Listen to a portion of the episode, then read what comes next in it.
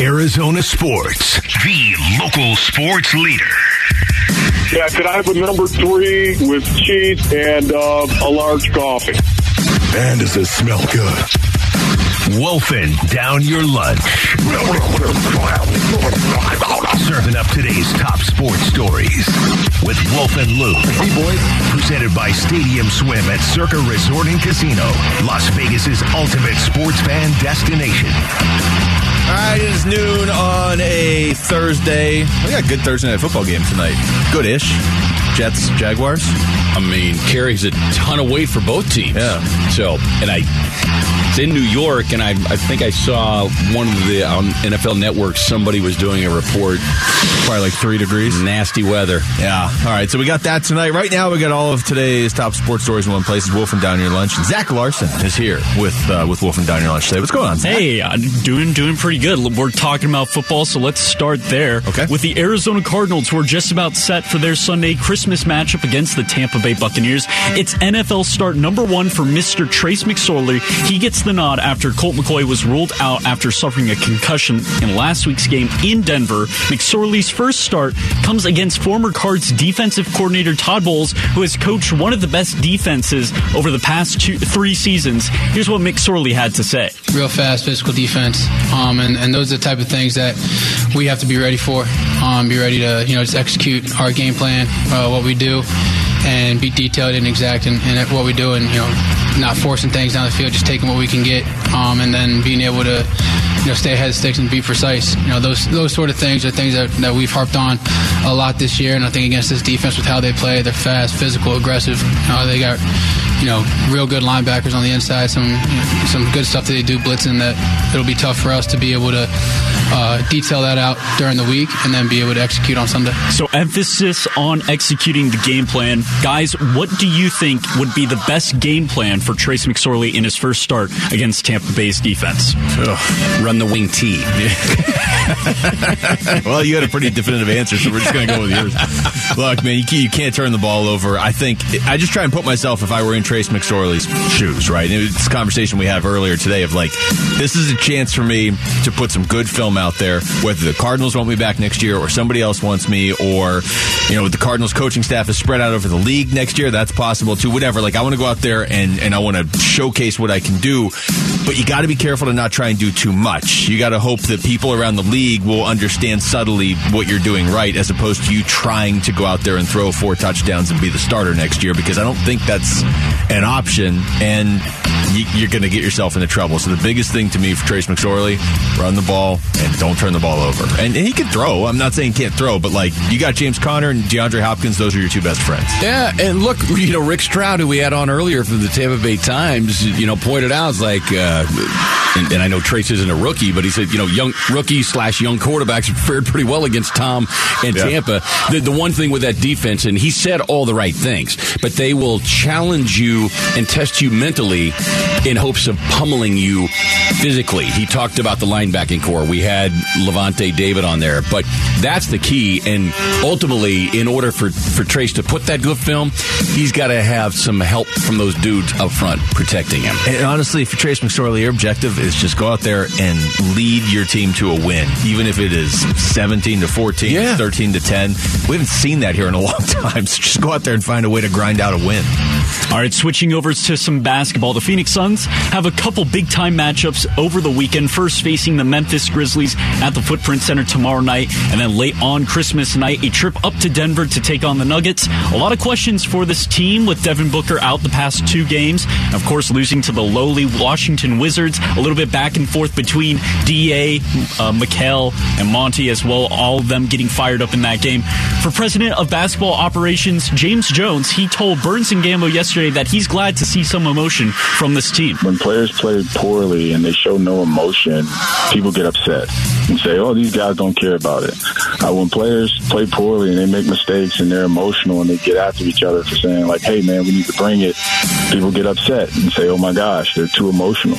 So for us, it's it's a part of competing at a high level. You know, our, our guys are not robots. We don't want them to be robots. We need to, them to play and play off emotion. Um, and, and sometimes it's good, other times it's not.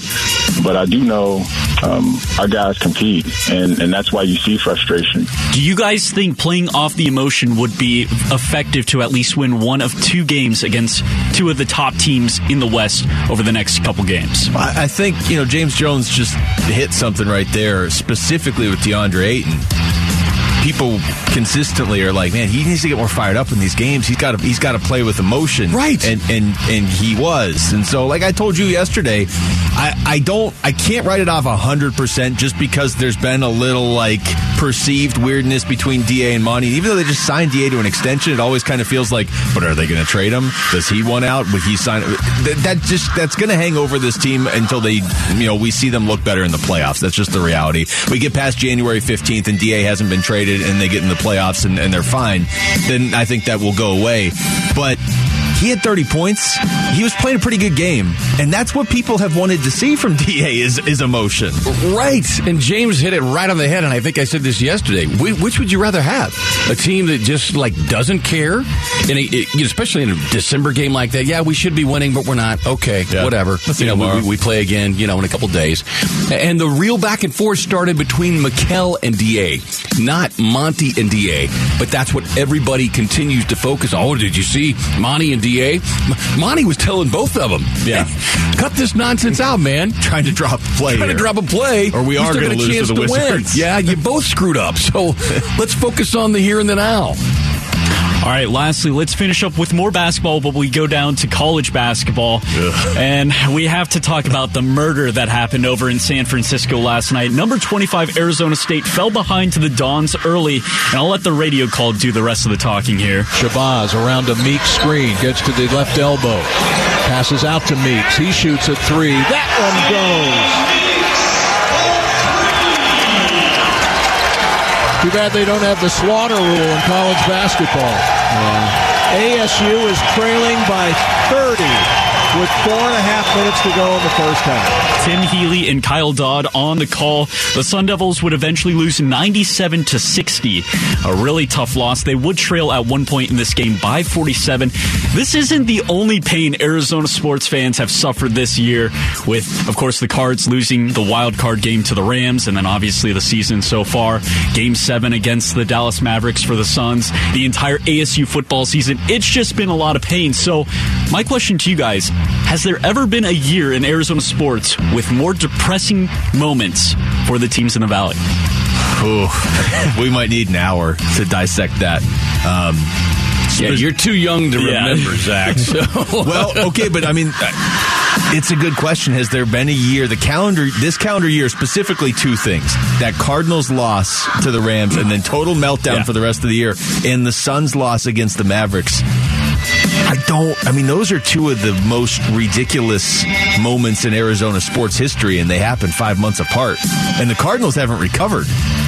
Hold on a second. I'm, I had canceled my therapy appointment, but I'm just letting them. K-Ray has picked up the phone. Yeah, most of my uh, most of my Arizona sports. Thanks, content. Zach. I, you know, I had moved You're on well, late uh, December. I thought I was done. When is New Year's? Like nine days away. All right, all right. That was wolfing down your lunch. Uh, thank you, Zach. When we come back, the Buccaneers won the Super Bowl just two years ago, and now they are clinging on to a slim lead in the worst division that any of us has ever seen in the N F L. We're going to talk about the Cardinals' opponent on Christmas night. Next, it's Wolf and Luke, Kevin Ray, in for Wolf on Arizona Sports, the local sports leader. Wolf and Luke, Arizona Sports, the local sports leader. So, just so you know, I didn't lose my mind two segments ago, K-Ray. I finally figured out what was going on when we were doing Fulcrum Football. Right. And, you know, typically... Oh, yeah, because you were on some site that was listing just a very random people. A very prominent website, right? Okay, so they usually just have the depth charts up. Usually don't have to. Usually Fulcrum Football's easy. But right. now that nobody on the Cardinals is playing anymore and the Buccaneers are awful, it's like, okay, I'd like to pick some Buccaneers. So right. pulled up the stats page just to make sure anybody... Like, I was, I was looking for Mike Evans. Like, I haven't really... I've seen some Mike Evans highlights. It's not much. This is the lineup, and this is a, a major website that would have this stuff, right? Okay, Tampa Bay Buccaneers, player stats, twenty twenty-two, all right? Uh, team leader, Tom Brady, uh, passing yards, rushing leader, uh, Leonard Fournette. Okay, you start to get down the actual stats. Here's their roster. Tyler Van Dyke, uh, Henry Parrish Junior is their running back, uh, Will Mallory, tight end, leading receiver. This is the Miami Hurricanes roster. What is going on? And I only was able to put it together because Tyler Van Dyke's name looked familiar, and then when I saw Will Mallory, I was like, I thought he was still in college. So they just have the Hurricanes roster, and I'm assuming nobody's calling them on it because that's how bad it's been for the Buccaneers this season. People have just lost that much interest. Okay. I mean... This is impressive. They have the Miami Hurricanes defensive stats, which you don't typically. Although this, they do have Ryan Suckup on there. They still have him for points. So I don't know what's going on, but it is um, emblematic of just how bad the Buccaneers have been this season. And I figured, look, it's been a long enough season of the way it's gone for the Cardinals. Let's pile on another team, right? They're playing a team that's not good. Right. Um, we probably won't be able to pile on on Monday and Tuesday next week because Tampa Bay will probably win the game. So we may as well do it now. Uh, there is the storyline going into this one. Cliff Kingsbury coaching against Tom Brady, and those two know each other. Here's Cliff from Wednesday. Yeah, he was awesome. I think you can see um, the friendships that he's had over the years. I mean, he's been good to all those guys, and that's why, whether it's Castle or Jimmy G, Brissett, um, you know, he... he definitely tries to mentor him and, and work with him, and um, so he he was phenomenal. And every guy that's gone through there, I think, it w- would say the same thing. Uh, more from Kingsbury talking about just Brady in general. No, not just the total commitment, lifestyle, sleep, eat, um, study, work that he's put into that. I mean, it's it's insane. Um, I like when I got there, I remember thinking I thought I worked hard, and then I watched what he did and put into it, and it was just on a whole different level. And to watch where it's come, um, you know, there's a reason he's he's the best there ever was, and it'd be hard to catch him at the rate he's going. So, I mean, I joke about this a lot, and it's not really a joke. I'm, I don't like the fact that, you know, Brady's just going to sneak in with probably, what, a seven-win team? Probably going to win seven, maybe eight. You're going to get in. They're going to host a playoff game. Yeah, and, and for the, you know, for the for the fans who just can't find a way to, to compliment and acknowledge, you know, his, his greatness. I think it's just because we've been doing it for twenty years. Right. Yeah. And you feel like, shouldn't there be an expiration date on how many times I could... Or shouldn't you at least have to win ten games to make the playoffs? Like, right. if he and, wants to do it at age forty-five, that is a great story. Yeah. But, but winning six games to get in is not. I just think it, I just think in, for, for those poor f- people, it just, I mean, it has to be even more salt in the wound. Like, he's on a bad team and he's still going to make still the playoffs and, and could still potentially play the role of spoiler. And Rick Stroud, we had him on earlier, and yeah, if you're the Cowboys and the Cowboy fans, just based on, on their recent playoff history, and by recent I mean the last twenty-six years, you go, really? With that, that's who we got to face? That's where we got to go? Just put yourself in that spot. Let's say you're going, and you you may not have to put yourself, you might just be in that spot calling the games for Dallas, but it's entirely possible and, in fact, likely that in a couple weeks, okay, first round of the playoffs, here we go. Let's let's set the scene. Okay, Philadelphia probably gets first round bye unless something they just completely melt down. You know, Kansas City or Buffalo has a first round bye over in the A F C. Okay, first weekend of games, Dallas, Tampa Bay. Tampa Bay hosting the game. The records don't matter at that point, obviously, because Tampa Bay will be hosting the game. Dallas, the far superior team. Are you really going to feel that confident that you're just going to walk right through that team? Nope. just, How can you? I just say it emphatically. It will be the third time that they will have met in um, a little over a calendar year and a half. Yeah. Because uh, they met regular season opener this year. They met the regular season opener the, the year prior. That was a good game the, the year prior. Was yeah. A really good I game. mean, really good game. This year was close. Uh, I, I said as much at the time. Cowboys should have won that game, and quite frankly, the reason they didn't is because they played no one in the preseason at all. It was the first game for anybody. And Sounds you, familiar? Yeah. Um, and, you know, we, we talk about being on the soapbox for, for N B A guys playing. I mean, that's a completely different story. That That's a game, and Danny White, who was my partner, and I said at the time, like, that's the kind of loss. In a seventeen-game season, season, you're just like chalking up to, yeah, we're ramping up in the regular season. This all sounds very familiar. And and and could likely cost you. Well, guess what? Yeah. It cost you. Yeah. It's already cost you. Fortunately for the Cardinals, it didn't cost them. Nobody's looked back and being like, hey, if you were prepared, you would have beat the Chiefs and everything would be fine. Because that's not the not the case. But the reason I bring up the Dallas matchup is we're all going to watch this game Sunday. I think it's at the same time as the Suns. I'll be watching it at least. Um, there's not anything that Tampa Bay could do in this game. The Cardinals could go out there and win twenty-one to seven. Um, and now with Trace McSorley, you know, that's makes it a little bit tougher. But like, let's just say the Cardinals win. We're all going to still have that second thought when the when the Buccaneers are playing the Cowboys in the first round of like, yeah, they're awful, but it is Brady, and it's a it's a one game situation. There are still a lot of guys on Tampa that were on that team when they won the Super Bowl just two years ago. They've obviously got issues, uh, and nobody would ever look at that and say, "Oh, Tampa's the better team." Dallas is actually a good team this year. Tampa is not. Well, remember, but it's a one and done. And, and I know it's a different scenario, but you remember two years ago when Tampa won the Super Bowl, mm-hmm. and they had to go to Green Bay. Green Bay, Green Bay was clearly the best team. Aaron Rodgers was the league M V P. Uh, they had all their weapons. They were fully healthy. They could have and should have won that game. Tom Brady had a horrendous first half, threw two or three interceptions in that game. I think two in the first half. Left the door wide open for Aaron Rodgers and the Packers to go win that game. Aaron Rodgers couldn't at home. Because number twelve, like we've seen number one and other great players do, all if if his guys keep it close for him and that game is going into the fourth quarter and it is a one-possession game or less than a score game, give me T B twelve.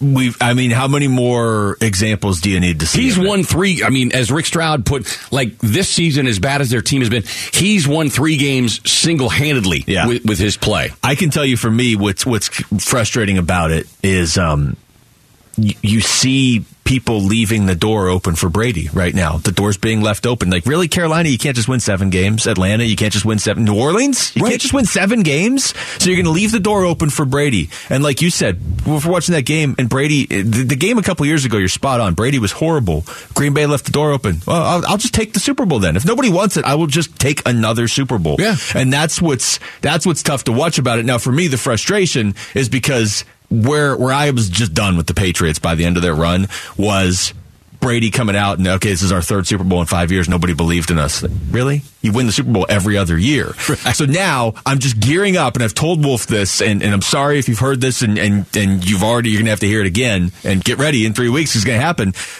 If Tampa wins one playoff game, nobody's going to talk about anything in the media about the other five games in the first weekend. It's going to be, oh, Brady, the, the ultimate American underdog story. Here he goes. He's won a playoff game. You get to start in the this, playoffs. This team of misfits. This Seriously. You won the Super Bowl two years ago. You're not winning any games, and you get a free pass. You just get to start in the playoffs. Nobody got that. So um, I guess that's a long way of saying I hope the Cardinals beat them on Sunday. But when we had Rick Stroud on earlier, he did say likely no Vita Vey. It wasn't like uh, he hasn't been ruled out. He's been he's questionable, but right. If they don't have him, um, Tampa gets significantly worse. All right, text us your thoughts to the FanDuel text line at six twenty, six twenty right now. When we come back, okay, the Suns have an owner. It's, you know, he's not officially in that position yet, but it sure sounds like he's going to be the owner. How does that potentially impact what James Jones can do now going forward the rest of the season? Well, he told us, and so we're going to react next. It's Wolf and Luke. Kevin Ray in for Wolf on Arizona Sports, the local sports leader. Wolf and Luke, Arizona Sports, the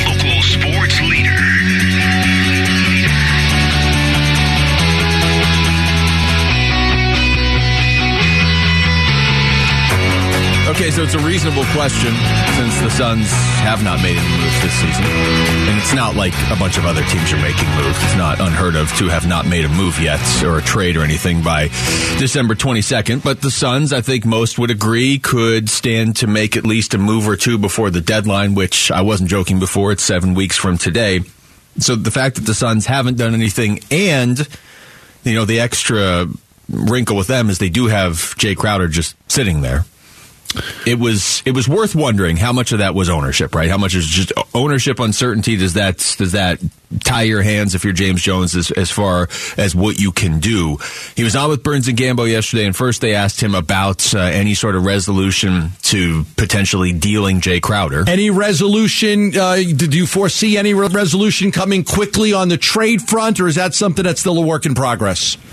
It's still a work in progress. And they asked him how much he has had to kind of hold off until they've had an owner with actually making moves. I've had the ability to do some things. Um, evidently, when you're when you're like what we are, um, just not us, but the other other franchises and the, you know, counterparts, they think about, okay, um, what's the likelihood something will be able to get done? Uh, so it, it, it ices it, it chills it a little bit. But um, as far as business, we've been able to, to have the conversations and, and focus on the things we think can improve the team.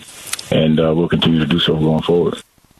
So that doesn't sound like he was totally just, like, tied, couldn't do anything, right? It sounded like there was at least some ability if some amazing trade came along that he liked. But I'll go back to what I said earlier, K-Ray. I still think you were limited in terms of making, like, a big deal. Yeah, and, and look, part of that is by design. And, and so kind of a two-part answer here. The the whole thing with Jay, like if people felt like Robert was going to try to be a, a stick in the mud and create an issue with this, he would have stepped up and somehow, some way communicated, I'm not paying for somebody, you know, because he's still at the time paying. Yeah. I'm not I'm not paying for somebody that's not producing. So I don't care if there's the deal you like. That's true. Get him, get him off the books. Yeah. That was not the case. The the by design part from from James comes as a result. He just didn't think it was in the best interest of the team or Jay, but more team than Jay.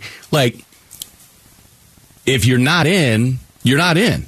You you can't be halfway in, or you can't be all in this week and maybe in next week. So you're you're you're a, doing a greater service to your team. I know that you'd love to have that fresher body out there because nobody could have foreseen the the injuries that they have dealt with. But um, I, I I don't think that there's been any issue holding James back from a deal other than getting the best deal. Fans were were and are generally impatient. That's been one of James' great attributes, is being patient. And I think as he had the Suns gotten mired in a ten or twelve game losing streak, and all of a sudden they go from two to seven to ten, maybe there would have been more urgency. It's like, okay, we, we can't keep falling out of this picture. Look at the West. The Suns are currently sitting in the four spot, a game back. And the ten spot, Minnesota, is three back of the Suns. So he's as long like, as you're in there, you're fine. Why am I going to rush into a bad deal? I can wait and let this kind of sort out. And at the same time, hope and maybe believe that an ownership deal is going to get done sooner than later, which will bring that clarity we talked about yesterday, and then put me and our organization in a better position to have a clearer picture of what we can do and what we want to do. And at the same time, those teams that you were fighting with earlier, maybe above you, are now falling back in the pack, and they're looking at the realistic picture and going, okay, maybe we don't want to be paying this guy seventeen million dollars this year because I'm not sure that we have the sustainability here. So who do we want to let go? Who do we want to negotiate with? You know, who's got an expiring contract? Oh, this guy does. It is, it's going to be a very unique second half to this season. First of all, from the Suns' perspective, because you're going to have to get something for James Jones or for, for Jay Crowder uh, before the, the trade deadline. James Jones is, is going to have to move him. Yeah. I mean, you can't obviously you can't have him sit out all year and then leave. Um, so you're going to get, have to get something, but I think it's going to be fairly anticlimactic at that point. What are you really going to get? You know, teams know you have to move him. The closer we get to the deadline, I would assume his value at a certain point starts to go down. I don't think we're there yet, but I, you know, his value on what's the deadline, February ninth, I would assume it's going to be a little bit lower then than it is on December twenty-second, because teams are going to be like, well, you know, I'll give you, you take it or leave it. Otherwise, you're going to get nothing for him. So there's there's a place there where you're going to need to trade him.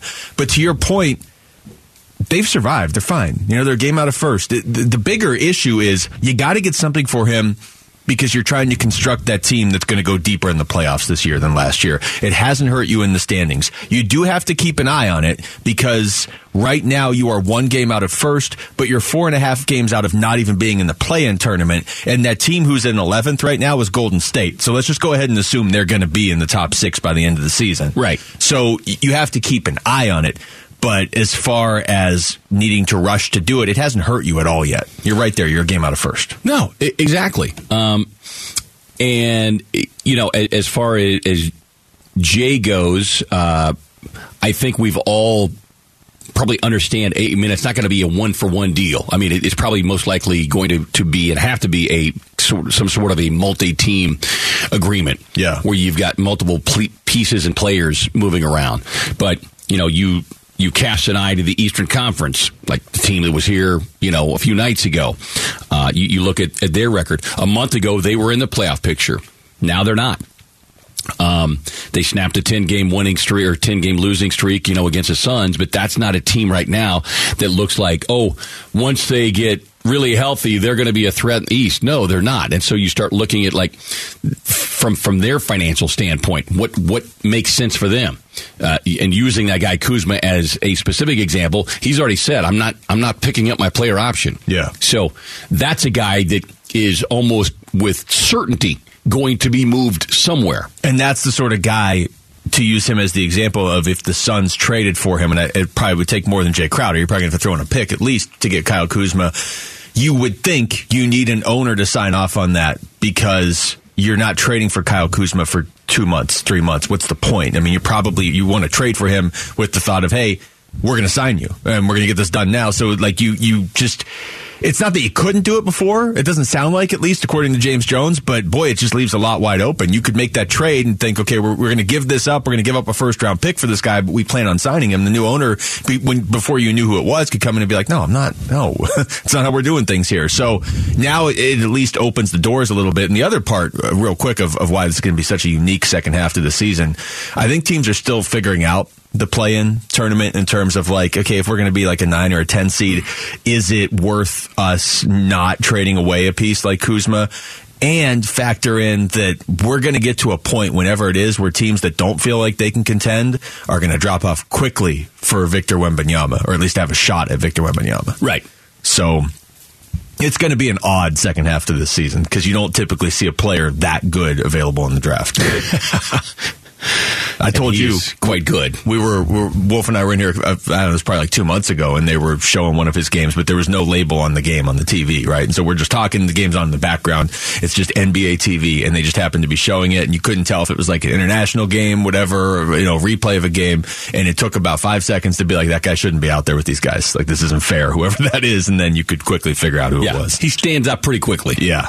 Uh, the football season is winding down, but you still have time to get in on Bick's picks. Text pick to six twenty, six twenty to sign up and compete against Dan Bickley for your chance at the grand prize seventy-five inch T V courtesy of Corona Extra. Weekly winners are going to receive an N F L jersey of their choice and a fifty dollars gift card to cold beers and cheeseburgers. So text pick to six twenty, six twenty to enter. All right, when we come back, Week sixteen starts tonight. Pretty good game tonight, or at least a meaningful game tonight. We'll give you our five-star games next. It's Wolf and Luke. K. Ray in for Wolf on Arizona Sports, the local sports leader. Five star, five star, five star games, games, games, games, games, games. The N F L's best games, as predicted by Ron Wolfley and Luke Lipinski, powered by FanDuel Sportsbook. All right, time for Five Star Games, Week sixteen edition. Kevin Ray is in for Wolf today. And just as a public service announcement to everybody out there who plans on watching football this weekend, yes, the Cardinals play on Sunday, but the majority of games, like the Sunday slate, the typical Sunday slate, is actually on Saturday.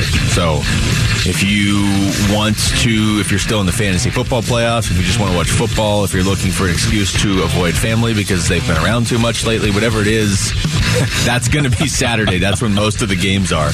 So, I mean, there's three on Sunday. It's a little spread out, but if your Christmas spirit has expired. Yes. And you're like, do I really want to talk to you again, or would I rather watch Texans-Titans? uh, all right. Okay, how many, you don't have to have any five-star games, or you could have up to sixteen. Do uh, any of them stand out to you? Because to me, there's like, I don't know, there's probably like five or six games I'm interested in, but there's really only one that you could qualify as a five-star game for me. And I would I would venture that that is Philadelphia and Dallas, although there's no Jalen Hurts, so it's like a four point eight star game. Yeah, I mean, uh, a week ago, I would have definitely said, and most everybody would agree, that it was a five-star game. But the, the Cowboys cowboyed on Sunday in Jacksonville, and the, the Eagles lost Jalen Hurts. And, yeah, there is still a mathematical chance for the Cowboys to win the division, but it's not realistic. I mean, Philly needs to win one of three in Dallas order to, would have to, win out. to clinch the division, yeah. and, and Dallas would have to win out. Um, and I'm not, I'm not even sure that that is possible against Gardner Minshew. So, yeah, I, I would put that game as at about, you know, four point five, four point seven five on the on the star meter. If it were in Philadelphia, though, Micah Parsons going to Philadelphia after his comments last week, which I really didn't think were bad when I heard them. They were... Yeah. When I saw the headlines, I was like, oh, okay, that's that's one way to go about it. You're going to call out Jalen Hurts before you, you play them at least one more time and maybe in the playoffs, too. And then I heard the actual interview, and I was like, look, I'm not a Cowboys fan, but I, what, what did he say that was wrong? No, nobody, you know, nobody was in an uproar about, because Von Miller was basically in yeah. agreement. He didn't yeah. say anything to suggest otherwise. Just, oh, yeah, he's in the A F C playing for a team that we don't yeah. care about. It's not, it's not an issue for Philly direct. Look, it's Philly-Dallas. It, Micah Parsons could have said, you know, I really like Philly. And they'd be like, shut up, don't talk about our team. uh, you have anybody else, any other games up there that you like? There's there's a few I like, but I, I can't I can't in good conscience call Detroit Carolina a five-star game. I just can't. No, I, I'm not even sure there's any others that jump into the four-star range. Yeah. Um, there's some games may- that are compelling. Compelling, right. But not necessarily, there's no guarantee there's going to be great football played in them. Right. Um, Giants, Vikings, only because of kind of what is at stake for both teams in terms of playoff picture and creating some, you know, some postseason synergy for the Vikings. You know, uh, will will they get themselves in a big hole again and, and rally? And, you know, the Giants just continue to kind of find ways to stay in the playoff picture, despite, as we said yesterday, you look on that roster, you're like, how are they doing this? I, I just keep thinking they're going to drop out. I can at least buy in a little bit to the Commanders as a playoff team, and I know that they're they're the seventh seed right now, and the Giants are the sixth seed. The Giants, I just look at that team, and I'm like, it's Brian Dable and Saquon Barkley, and I know there's more to it than that, but if they get in the playoffs, like, Dable needs to get serious consideration for Coach of the Year, getting that team in there. Uh, you're right. That's that's definitely one, because it has major playoff implications. Uh, Minnesota actually could still catch Philadelphia for the number one seed in the N F C, and that's a free first-round win. So that's Philadelphia's going to need to make sure they lock that. If they have the tiebreaker, they beat Minnesota right. handily, because it was Kirk Cousins on primetime. Uh, Packers-Dolphins for a variety of reasons. One, the Packers, you know, again, as Aaron has said, we, you know, we're not mathematically out of it. You know, we just, all we got to do is win this week and then win the next week and have a couple things happen. And so far, that's transpired. And they're not that far out of it. Right. They're a game and a half out of a playoff spot. Yeah. And, and with Tua and the Dolphins, they they represented themselves well against the Bills, but still wasn't a win. Still a loss, yeah. Um, and they kind of need to restore order a little bit. So I think that there's, because it's, you know, Aaron Rodgers a little bit too we were talking about with Tom Brady, uh, I think that one's that, that one carries some weight and some intrigue for me. Miami's interesting because they've lost three in a row. Yep. All to really good teams, 49ers, Chargers, and Bills on the road. They are the last playoff team right now. So if you, at the start of the season, you know, they looked like they were going to maybe challenge the Bills for the division. Uh, even if you didn't believe that, and I didn't, but I figured they'd be a playoff team. They might not be a playoff team if they don't get this figured out. Their schedule the rest of the way is Green Bay. Okay, that's, I mean, it's not a hard game, but it's not an easy game either. In New England against the Patriots, which might be for that final playoff spot, and as long as the Patriots don't run some weird play at the end of the game, that that's a tough team. And then it's the Jets in Week eighteen, and if you look at the playoffs right now in the A F C, it's basically the Chargers, Dolphins, Patriots, Jets. Those four teams fighting for two spots, although you could also, you can't write the Jaguars off yet because they're only a game behind Tennessee for first in their division. Yeah, and, and, and we, we I think we both kind of fast-forwarded to the weekend. To tonight's, tonight's game. Yeah, tonight's um, is a good one. I, I would put that as, as maybe a four-star game just because of the, the significance that it carries for both teams. Uh, you've got Zach Wilson back as a starter. Didn't play terrible last week. He wasn't a reason or the reason that they lost that game. And Jacksonville, man, they are balling. Trevor Lawrence, guy is thrown. This was supposed to happen. thirteen touchdowns and two interceptions in the last eleven games. That's pretty good. Pretty good. And, and this is not... This is not Brock Purdy coming out of nowhere and being like, okay, well, let's see how long this goes. This is the number one overall pick who people were saying was the best quarterback prospect since, what, Andrew Luck when he got drafted. And yeah. If you look at last year with all the Urban Meyer stuff, and, and he obviously wasn't on a good team. You don't typically join a good team when you're the number one overall pick. It's not... It's not ridiculous to think he is turning a corner to becoming one of the better young players in the Well, it, it, it's, and we said this on the broadcast last week. I mean, it, it's just another example of why not just coaching, but good coaching matters. I've always admired and respected Doug Peterson. He's got a game plan, both like for his players, for short-term, long-term, and you're seeing Trevor Lawrence now reap the rewards and benefits of that. You know, fortunately, Urban Meyer wasn't around long enough to screw the kid up too much. He, he, and, and he's a he's just a, a sharp, smart, mature kid to begin with. Um, he's got weapons around him, and, and they're not completely healthy. So that's a team to keep your eye on, I think, uh, on the A F C side of things. Uh, a couple other games to keep an eye on this weekend. Uh, Chiefs, Seahawks. I don't know why I'm compelled by this other than Seattle's going to miss the playoffs if they don't figure it out, and the Chiefs should be able to help push them out of the playoffs. A little bit. Right now, Seattle's seven and seven.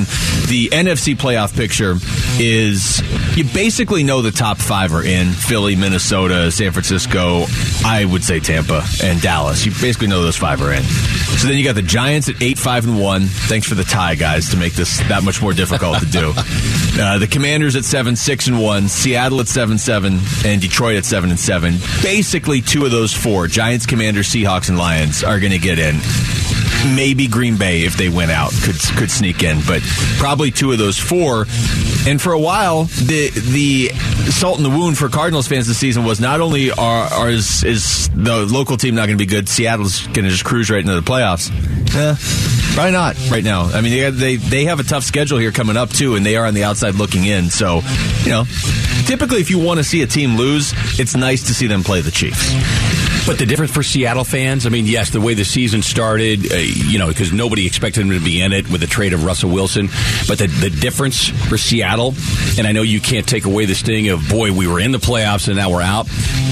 What do they got, like twelve first-round picks yeah. coming in? And they have Denver so. this year, which is going to be like two, yeah. three, maybe. Maybe four, yeah. That's that's the thing. So there's that to warm their hearts. At the start of the year, Wolf and I used to debate this, and I was like, I don't want, because Seattle was supposed to be bad right. at the start of the year. I was like, I don't want Seattle to be two and fifteen, and everybody's like, what is your problem? Like, why? No, well, I want them to be like seven and ten, miss the playoffs, but you don't have a high pick, so right. you can't middle of the road pick. I didn't account for Denver just completely imploding and being horrible, so they're going to have a good pick either way, so it doesn't really matter. The other one to keep an eye on just for playoff implications is Washington, San Francisco, because what I just said right there, Washington being right in the thick of the playoff race at the bottom of the N F C uh, picture, and San Francisco... just quietly winning every single week. I think their last loss was October. I mean, doesn't matter who the quarterback is. That is that is the dark horse. And real quickly, back to Seattle. This just kind of popped in my head when we were talking about their draft picks. I really hope that whomever is representing the Seahawks in the draft next year, and where do we know where it is next year? Where the draft is? Yeah. I just always assume Vegas now.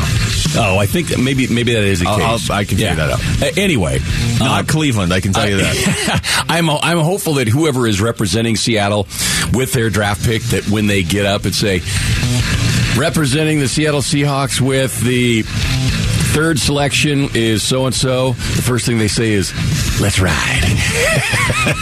That would be awesome. It's in Kansas City, by the way, so they'd all applaud. They'd oh, like, yeah, that's great. I Let's mean, just pile on the Broncos. Why not?